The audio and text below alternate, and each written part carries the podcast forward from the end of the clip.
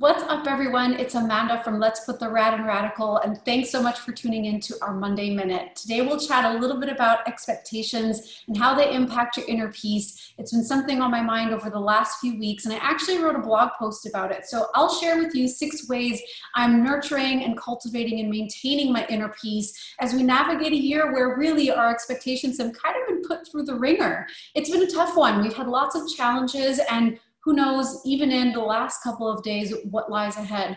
What I do know is that there has been an invaluable level of awakening that we simply can't go back thanks to having had this experience. And that may sound like I'm saying that there's a silver lining in all this, and that's because I am. That isn't to diminish the challenges and heartbreak that we've experienced this year, but it's certainly allowing us to say we know how we want to move forward. And one of the ways in which I want to move forward is redefining my expectations. Reason being, when we have this almost stranglehold on the way we think things should work out, we a, don't let in room for play and creativity, but B, we set ourselves up for truly being heartbroken when things don't pan out the way that we wanted them to, which has been truly the theme of this year.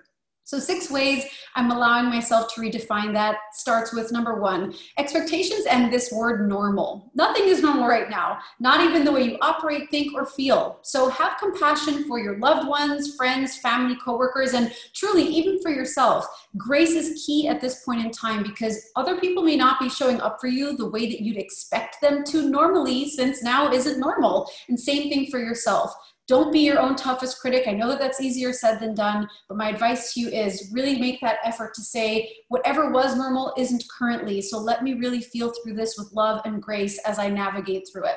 Number two, our expectation and our mental health, mental wellness and health and well-being. I don't know about you, but at the beginning of this year, I did not anticipate this level of self-care that I would need to navigate through the year. Sure, I thought it'd be woven in, but I never had the concept of the magnitude in which I'd need it.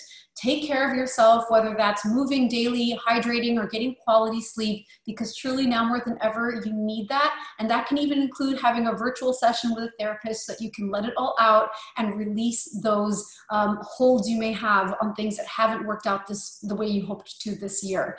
Number three are expectations and making plans. Now, we all know that making plans really at this point in a, such a fluid period in time could be setting yourself up for even more heartbreak. So instead, let's lean into number that helps us navigate those things while at the same time grieving what was. We've had canceled events, weddings, gatherings, traditions, and travels, and that is valid.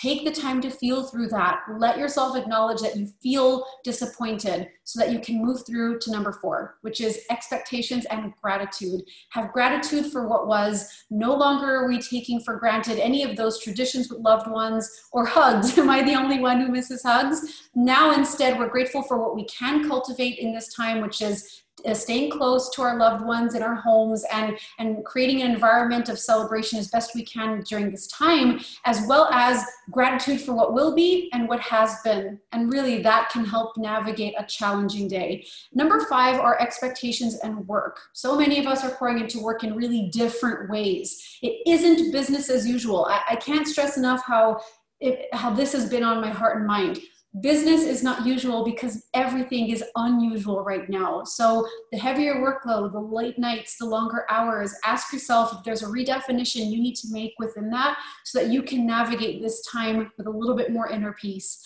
And number five of, sorry, number six of the six ways I'm navigating my relationship with expectations is relationships date nights with the girls are cathartic. Traditions with families warm the heart. And date nights with a solo um, a solo sesh or with a partner aren't happening. None of these things are happening the way that we would normally have done them. So i encourage you to get creative have a virtual hang sesh with the girls maybe have your favorite glass of bubbly have a family uh, you know video call or FaceTime call with a loved one to get caught up on how your week has been.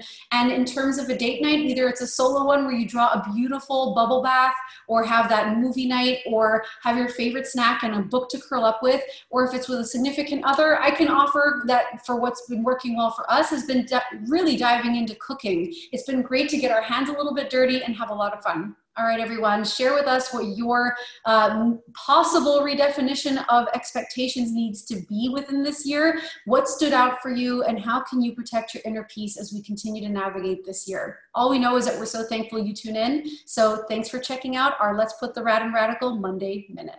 See ya.